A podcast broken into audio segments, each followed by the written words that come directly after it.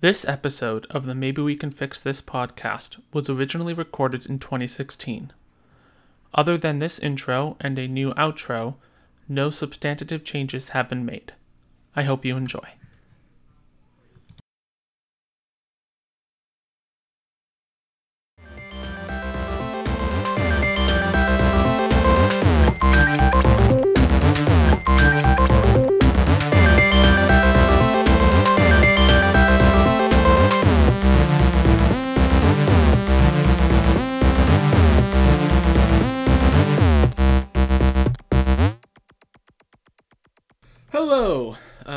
Name is Morgan, and welcome to the Maybe We Can Fix This podcast. This is a podcast about games that we liked but maybe missed the mark in some way. They made some choice in development that we just think, if it had been done differently, might have made a better game. Uh, joining me this week to talk about Fate Extra is Jake. Jake, you want to say hello? Hello, my name is Jake. I'm Morgan's roommate. I'm currently recording this about 30 feet from where she's sitting. Yeah, it's a bit of a fun first episode. Yep, so this is going to be fun. I'm looking forward to it. Thanks for having me.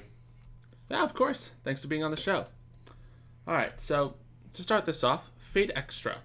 Um, this is a visual novel slash RPG for the PSP. It is in the Fate series of games, uh, started with the visual novel Fate Stay Night, and which many of our listeners might be more familiar with with the anime adaptations, which include Fate Zero and Fate Unlimited Blade Works.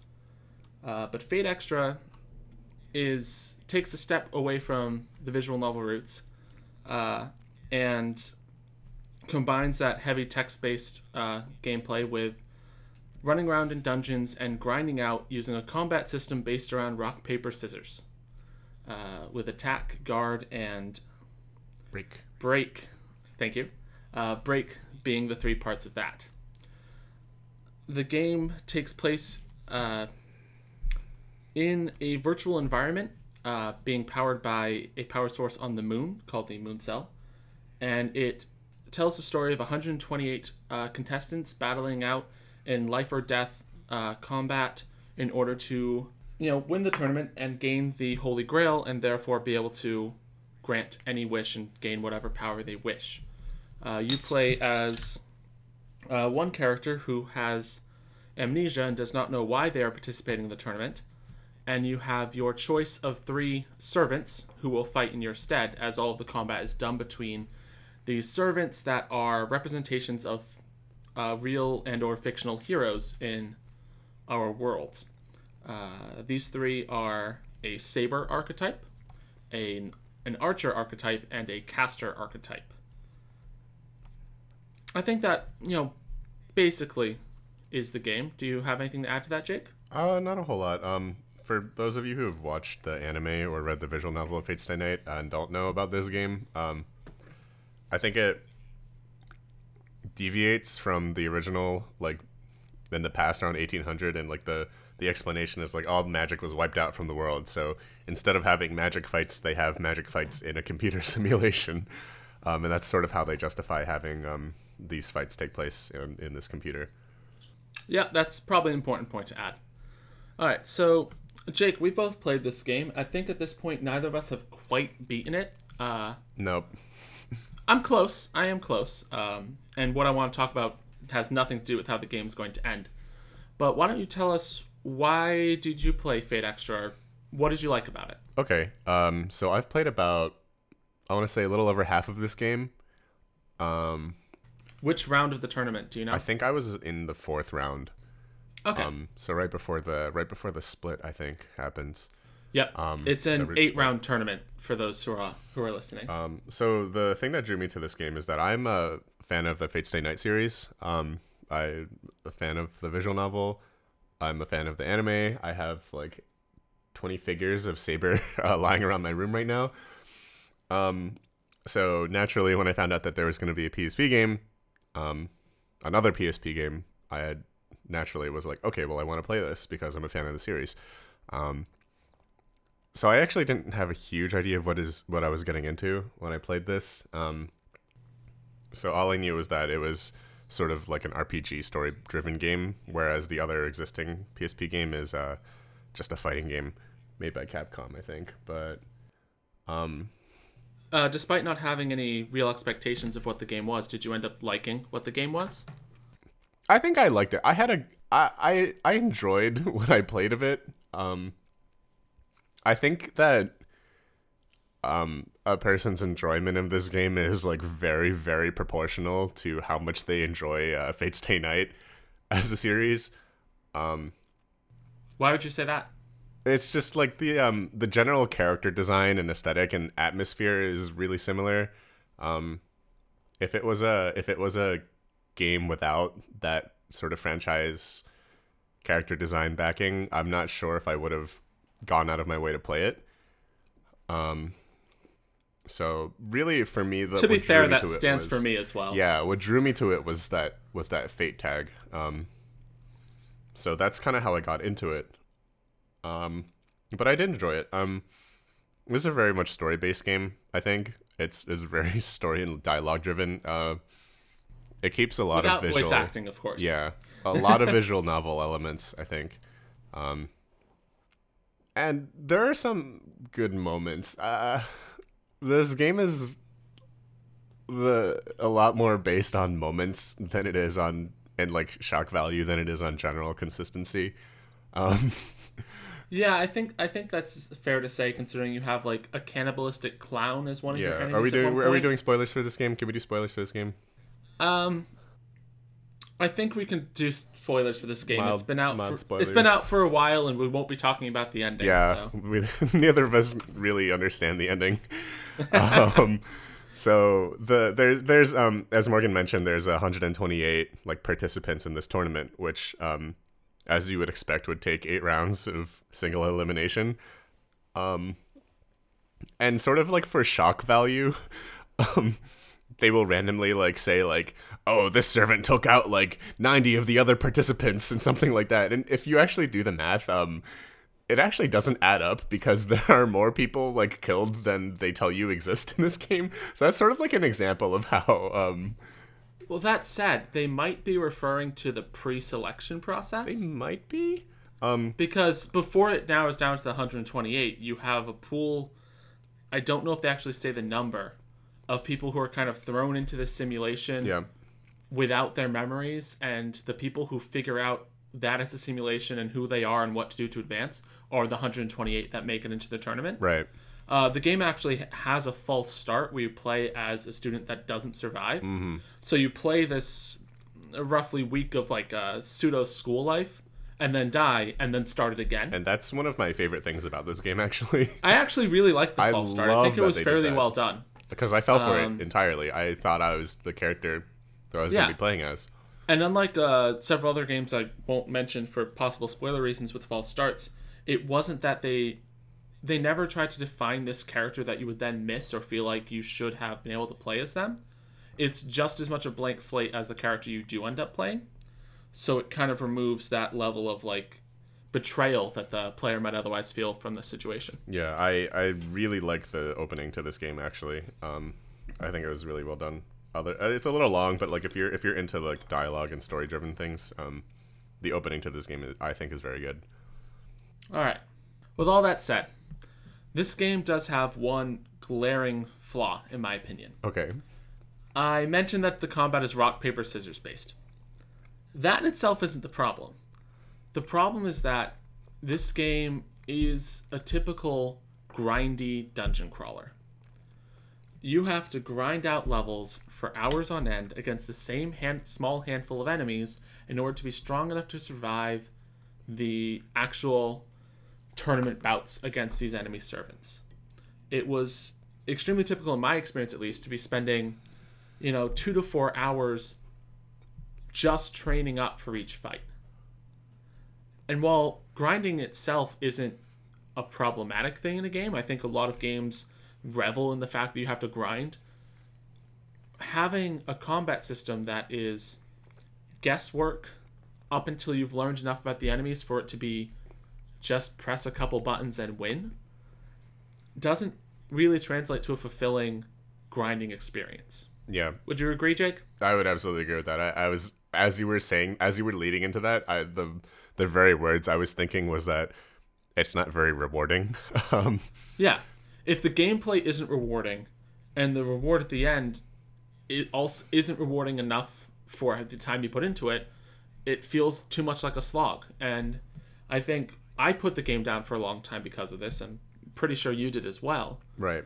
Because you just I just didn't feel like playing rock paper scissors for that long. Um, so the Yeah. the- sort of like the way it works is when you go into combat in this game, um, it displays your one enemy that you're fighting, and uh, on the bottom of the screen it shows you sort of six uh six boxes like horizontally, and each of those boxes sort of represents a turn within your turn that you're taking. It's like a it's like a step in your turn. So every turn has six steps.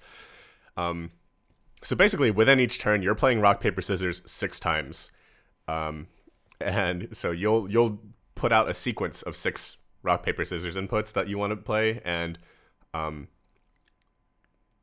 a, a small like an amount of the computer's inputs will be shown to you. Um, so for example, it'll be like, oh, the second step he's gonna use uh, block, and like the third step he's gonna attack or something like that.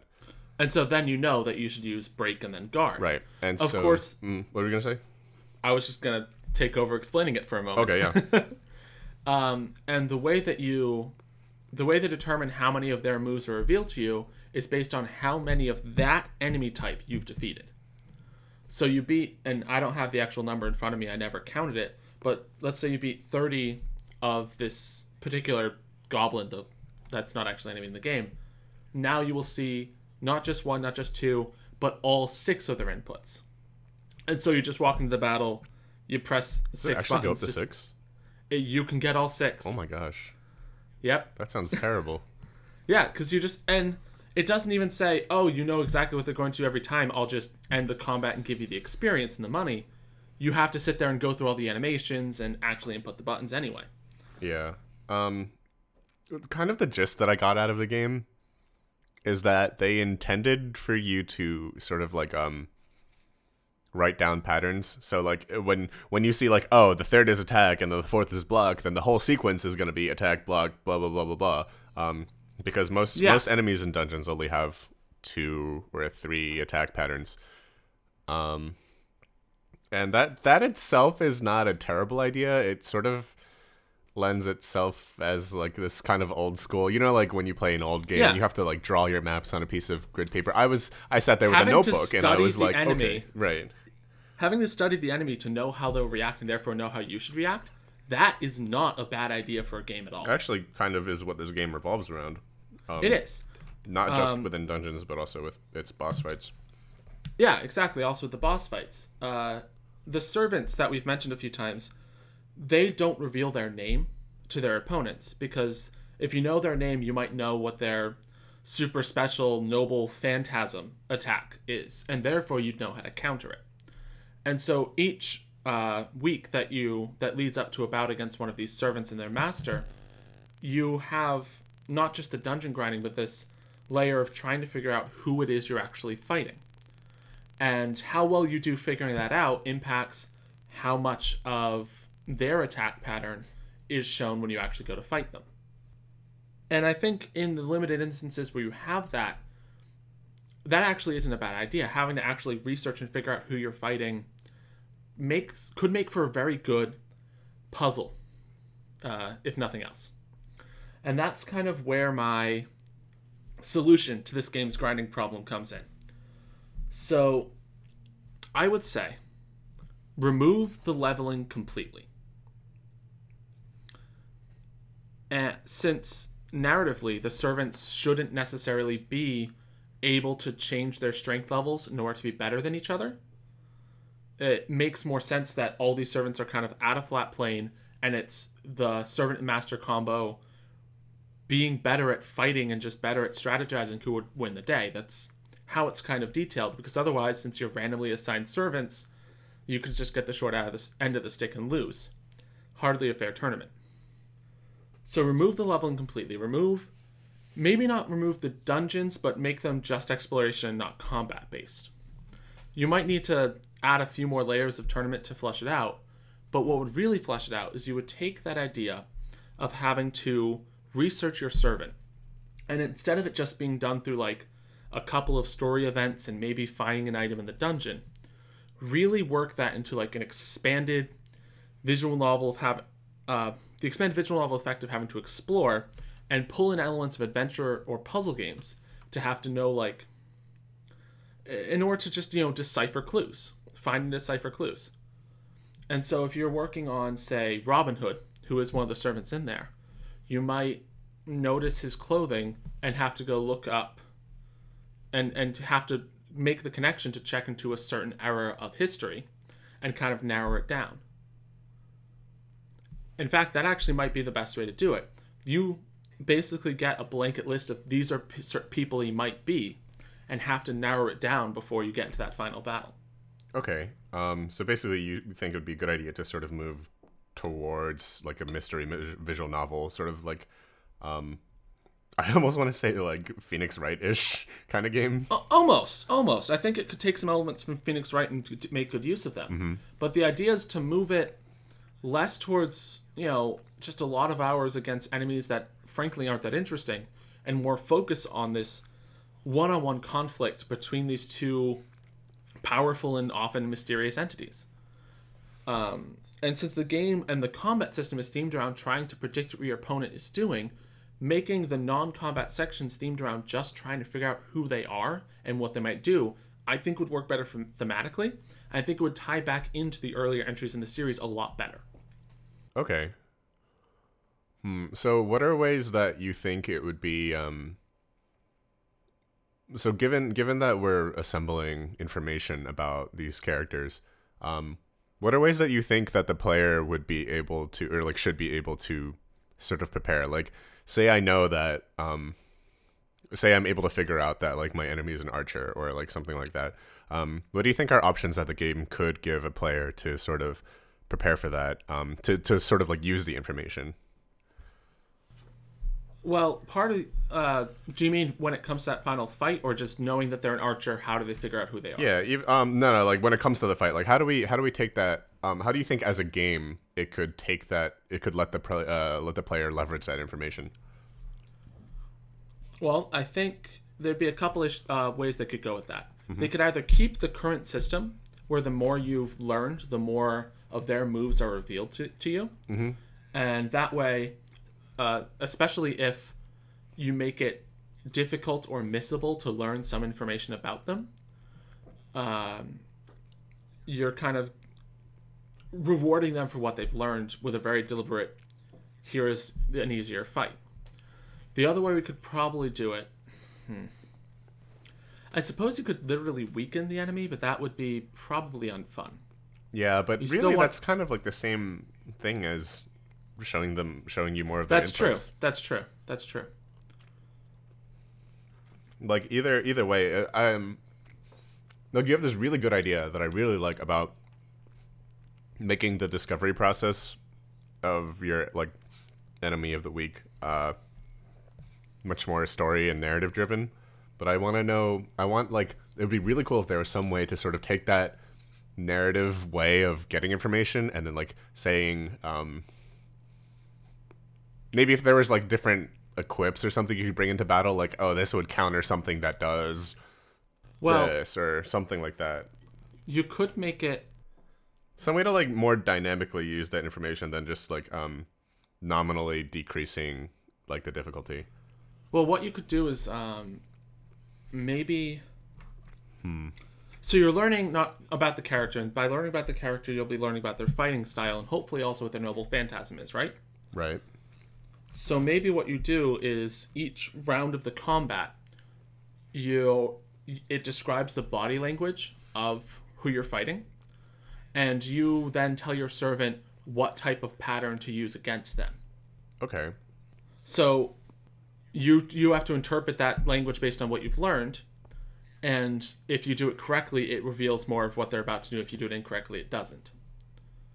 okay that makes sense So you have to actually have the information in front of you when you enter the battle. It's not just, uh, oh, I read a bunch of text boxes and I don't have to actually care what they said. I just have to know I read them all and now I'm doing this fight. okay and that would be up to including having like a multi-layer one for having to avoid or diffuse or whatever their noble phantasm. Okay. Um, I like that. I, I like what you said about like a visual cue from your enemy, because that was sort of one of the things that I had in mind uh, as to like how I would fix this game.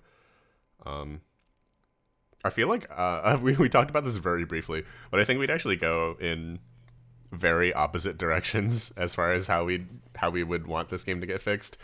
Um, Okay. where your solution is kind of like to remove combat, um, like the grinding dungeon combat, and turn it into a more discovery mystery focused narrative thing. Um, I actually thought aesthetically and atmospherically, uh, combat was actually one of the strengths of this game. Uh, it looks and sounds very pretty to hit things. Um, there's some really cool like hit stop You know effects. You know, I can give the you voice that. acting. I think there's voice acting in the combat, right? Um, and that's really cool. Um, Yes. So I really like having combat. I, I like how combat looks and feels. I just don't like how it plays. Is the thing. Um, so the one of the big things that I was sort of thinking about was, um, like assemble enough information, um, about an enemy. Like it's not rewarding to fight them anymore, right? Because all you're doing is putting in a predetermined string of of button presses. Um, what was I gonna say? It's like um, so I, I talked a little bit about how you the I feel like the game wants you to like write down what the enemies do so that you can look at your list. Um, and the problem Yeah. with that is like uh, that's a cool that's a really cool idea that I really like. Um, and again, it's very old school. And the problem is that uh, we're not really in the old school um, age of games anymore. Um, we have the internet, and it's just So you remove all the difficulty and need for like that I didn't want to pull up a I didn't want it. to pull up a web That's page fair. like while doing it, but like at a certain point I was like, well, it's the same thing. Like it doesn't I don't feel like I'm doing anything different from writing it down myself and just going up and looking it up online because all I'm doing is the same thing over and over again. Um it's kind of why It's just Yeah, slightly um, less work to look it up online. right. But it's work. It's not Um, play. and that's kind of why I thought my why my mind sort of went towards uh, visual cues, um, because the en- the enemies in this game, aside from the boss characters, are incredibly bland. um, they're basically just polygons. They're polygon shaped. They're like of like polygon-shaped monsters, but not all the time. One of them that's a reoccurring thing with just different colors looks like a paper bag with arms. Wasn't there like a fish a or fish. something? There's like uh, weird yeah. angled birds and like they're not each of Um, any of them by themselves might have been fine, but together they just make a very unimpressive bunch of monsters. it's the driest cast of oh jeez it's just oh it's so dry and and my my dream for the game would have been you fight 128 different servants which is Probably not, not, feasible. very- It's prob it probably Yeah, would have been that's not- feasible to have more than you know seven or eight, but 128 is a tall order from a character design standpoint, if nothing else. So given the fact that we are working with um very very very basic looking enemies um i sort of thought it'd be really cool if the enemy's next uh move was sort of telegraphed by like a visual thing because uh as bland as they are like it's fun to look at the screen um because your character looks cool and the background looks cool. Um again the game does a really good job with battle atmosphere. Like there's this really cool electronic jazz soundtrack yeah, I to do it like the soundtrack. And I really like the soundtrack so to maybe, this game and sorry Um, for interrupting, but maybe one of the ways they could mm-hmm. have made this better was to simply remove that you're entering six inputs at once. yes that's exactly where i was Yeah. gonna go with So this instead, they move and you react, or even they move, you react, and then you move, they react. It's like a, a back and forth. Um, yep it it might be hard to make I- that fair depending on the AI difficulty, but well, here's the thing: is like it's the grinding combat. It's not supposed to be fair, fair. you know. um, um. So what I was kind of thinking was, um, and this is this I this way of doing it didn't pop into my head until after we started this podcast. But um, have you played um, uh, Crypt of the Necrodancer? I haven't yet. I've watched a video or two, and it's on my it's on my wish list. but I haven't actually picked it up yet. so so Crypt of the Necrodancer. Dancer. It is is that what it's called called? Crypt of the Am I getting the name right? Okay, so Crypt of the Necro Dancer is a rhythm dungeon crawling game where your inputs are to the beat of the music. Um, and this is a big stretch, but because I feel like the soundtrack and the the visuals were more of the strengths of this game, I would kind of play to those and sort of have it be like um more of like a Final Fantasy like bar where like you have to put in an input based on what the enemy is doing on the screen. And then like every like four beats or so both of you act and then the rock paper scissors will go through. And as you fight an enemy more um you'll you'll know like oh when he like makes a circle he will do rock so i should do paper. Um and that kind of That's not a bad idea. I feel like that would make it satisfying to collect information because what i because you would actually be more, kind of be going more for this idea learning. It's like mario and luigi the mario and luigi games is sort of what i'm shooting for with this idea Gotcha. um, where the enemies in that game will telegraph the attacks that they're about to and do, and you have to figure out how to, to, react to with, them. the- with the characters. Yeah. Right. So instead of instead of the timing of pressing, uh, instead of figuring out when to press one of two buttons, it's sort of just figuring out which of three buttons to press, which is still like not the best thing in the world, but It, it would feel more involved. If nothing else, it would feel more. Um, yeah. And then also, it's not.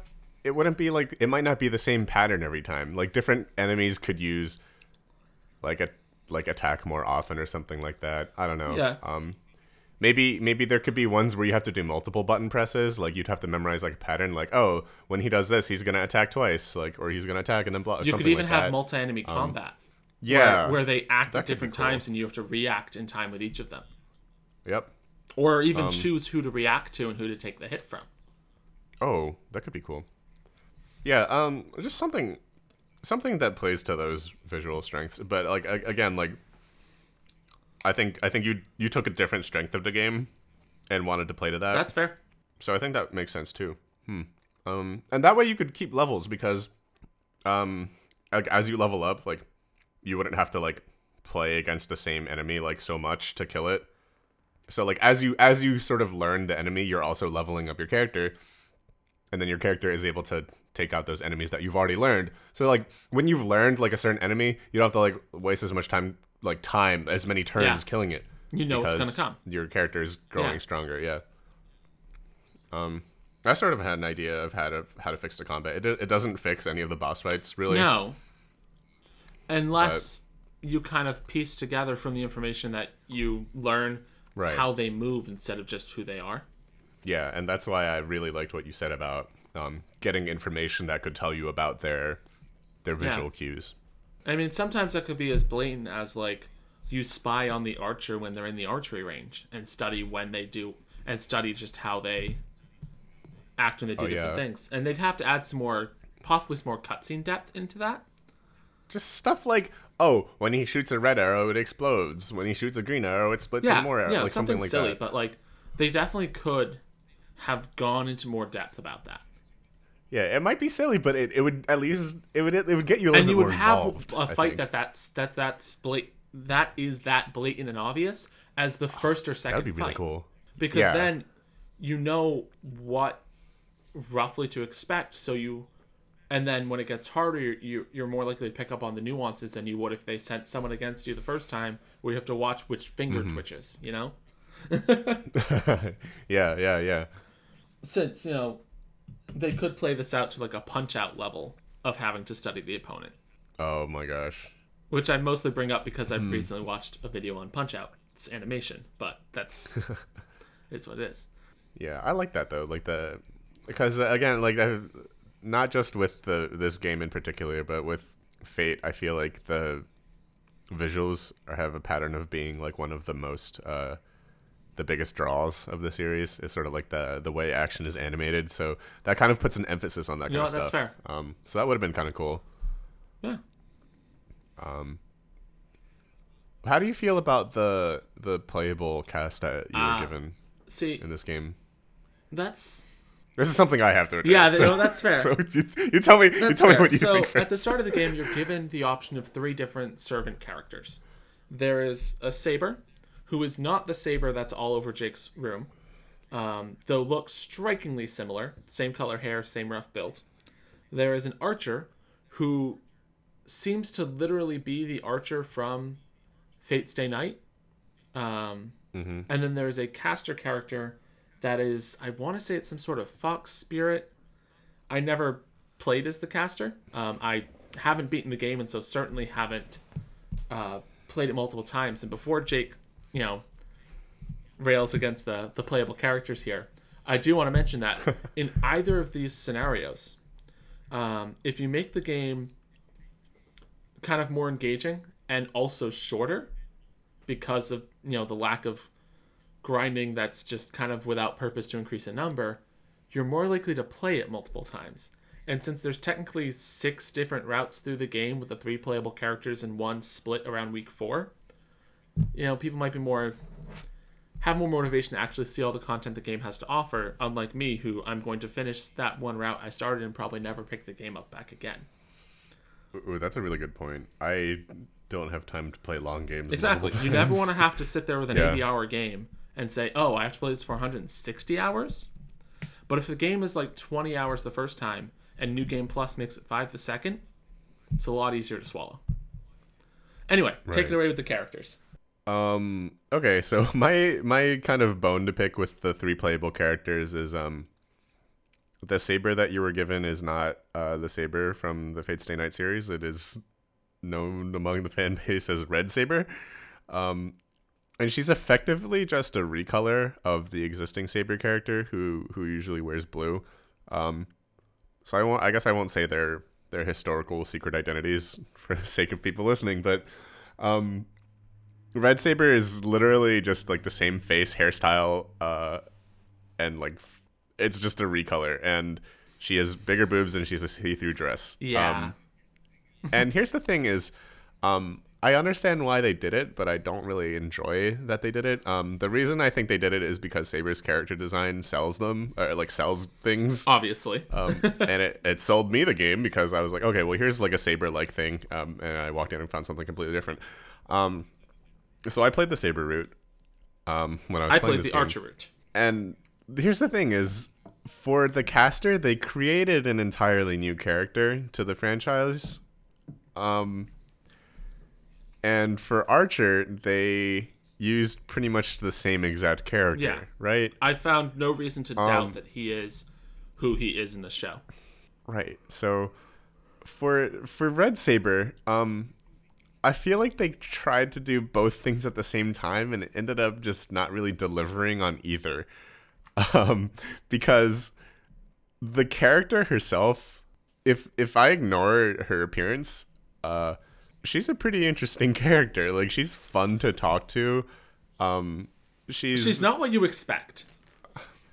Right, she's nothing. Her personality is nothing like the like Blue Saber's Yeah. personality, um, which I'm fine with. Um, it's just, I feel like it was just a lazy move because we have an instance where they could have just given us the existing one, and then we have an instance where they created an entirely new character, and I almost would have rather seen Red Saber just as a different looking Yeah. character. I think if Red Um, Saber just still a saber, still in red for crying out loud, but just not Still the same historical Blue figure. Saber's like outfit and having Yeah. Blue Saber's face. It Yeah, I I like other like the I feel like that holds It her does, back it does. a lot from And- becoming and her own character. Like that said, most of the character designs in this game, though there are a few others that are you know literally copy paste from an earlier game in the series. Um, the one of the uh, lancers that's around and, and their master literally from a different game. Most of these Right, character right, designs but- are actually new and interesting. right, but that's the thing is the the original character designs are sort of there to make it feel familiar, right? Like when you see Lancer, you're like, "Oh, that's Yeah, the Lancer that I I know- know." I know you see Archer, expect. you're like, "Oh, I know that guy." but- right. And when you see um when you see the new characters, you're like, "Whoa, here's this all new character." And and when I see when I see Red Saber, I find I kind of just feel ripped off a little bit. You know what? I can definitely understand that. So, Yeah. Um if you could redesign Red Saber's outfit and appearance, what would you have Red Saber look like? Ooh, this is a tricky one. Um. It's what they don't pay me for to ask the tricky questions. Oh, jeez. um. This is gonna be. This is kind of a weird Okay. thing. Um. but I might actually have her wear less clothing, which which is not normally something that I, mean, would go out of my be- way to to say be about fair, a game. She's wearing like a poofy, almost wedding dress poofy dress. So less clothing could still be extraordinarily practical. right um i i think um so her personality is very uh sort of self-absorbed and like gung-ho whereas uh blue saber's personality is sort of more like calm uh like internally prideful. Um so your typical red oni blue oni situation. Um so the the the whole like big covering dress thing really works with blue saber because I, I think that suits her personality pretty Yeah. well. Um and with red saber um again they kind of just went halfway where like the front part of her dress is see-through um so you're constantly getting a panty shot which is actually not a panty shot she's actually wearing a leotard. Fun facts. Um but she sort of like prides herself on showing off her body but um because she she she kind of has that outgoing thing. So i'd i'd like if i was going to redesign her i might put her in something more along the lines of um mordred saber's outfit where she's got like um she's got like hot pants and like a crop top or something like that or like or like just shorts or something um just like the the big ballroom gown like reflects sort of her nobility but it doesn't really reflect her That's personality fair. I would much. actually. I don't know if I would go quite the reveal. I wouldn't don't go all the I'd way. go, uh, strictly for revealing more more of her body, though. I understand like your motivation there. I think I would actually try to get something more relevant to the time period that she's from, and Uh, and you could you could do that and end up like at least showing like one shoulder. I think they kind of addressed that a little Um, bit um, in Fate Extella. Okay, actually. I haven't played much of Fate Um, yet, so I They do address that, um, and they, they, they do make a, more of an effort to sort of differentiate her. And I think her I think her like aesthetic representation in that game uh, improves a little bit because there's some like form changes. So she kind of comes into her own a little Yeah. bit more in that series, but. Um, so yeah, some stuff like that. Yeah, definitely the historical thing because she comes from such a culturally um, distinctive yeah, time period, and one where you could definitely base an athletic outfit off of the time period, um, Oh, without having to kind of do anything weird with it. yeah, Uh, and I don't think I can be more Yeah. specific without revealing the time period and therefore spoilers uh, for people who might care. Um, Mm-hmm. But yeah, do you have any other uh, thoughts on Fate Extra before we wrap this up? Hmm. Not off the top of my head, I don't think so. Um, really, the cast of characters in this game is good. Um, I think that um, I think that they sort of recognized that the characters are sort of the draw of Because the lore's a mess, so Um, but the characters are good. The lore is a it's Nasu verse writing. The Nasu's not known for consistent writing, but their character designs are very good, and I think they kind of recognize that, um, because of the Fate Grand Order Yep. mobile game. Um, so that's sort of like um an example where we see that they they sacrificed like the the story narrative elements, but they kind of capitalized on their character design assets. Um, and that's something I was kind of hoping to see from Fate Extella, was just like more characters. Like they, there is a healthy amount of characters in just that to game, but just to was- pause in case yeah. anyone listening doesn't know what Fate Extella is because we brought it up a few times. Uh, Fate Oh, Extella right. is a recently re- released uh, hack and slash game, very similar to the Musou series of games, you know, Dynasty Warriors and the like, um, where you play as there's what twelve or how m- I think 16, it's different servants. But you really, Um, really, it's three. yeah, there's three main characters and then, and then a bunch of side ones. And it's a continuation of the story in Fate Extra with a completely different style where it's still like a mix of visual novel and something else, but the something else is running around, slashing things, and capturing bases. That's a that's a talk for That, another that would day. be a talk for another day. But I, I just wanted to clear that up since Yeah. it was referenced. All right, yeah. But yeah. Um, so, uh, just to kind of sum this up, uh, Fate Extra, you know, all right game, great character design, great soundtrack, weird combat system. I would try to improve the game by gutting most of it and making the game more of a, a mystery adventure where you have to figure out how to do the fight at the end. And Jake would change the combat system to be more reactive and having to learn from visual cues, and also learning about uh, the servants in more detail, so you can uh, play them off in the same way towards the end. Sound right, Jake? Yep. Sounds Well, about right to me. I think either one of those would have made a game I would have been more happy to play. Uh, Absolutely. but you know, I guess maybe we could have fixed that one. I think I think that game could have been saved. Yeah, I absolutely agree with you. All right. Well, Jake, thank you for joining me. Uh, Oh, thank you I think so much this for is a having me. good start to the podcast. Um, the next episode is not yet set in stone, but it will be hopefully coming soon. Awesome. Bye. Take care. The Maybe We Can Fix This podcast is produced by me, Morgan Le Fay. Theme music is by Incredible Unbelievable, and logo design is by Juliana Wheel. You can find some of my writings at morganemily.blog, and you can follow me on Twitter at Morgan the Play. Thank you for listening.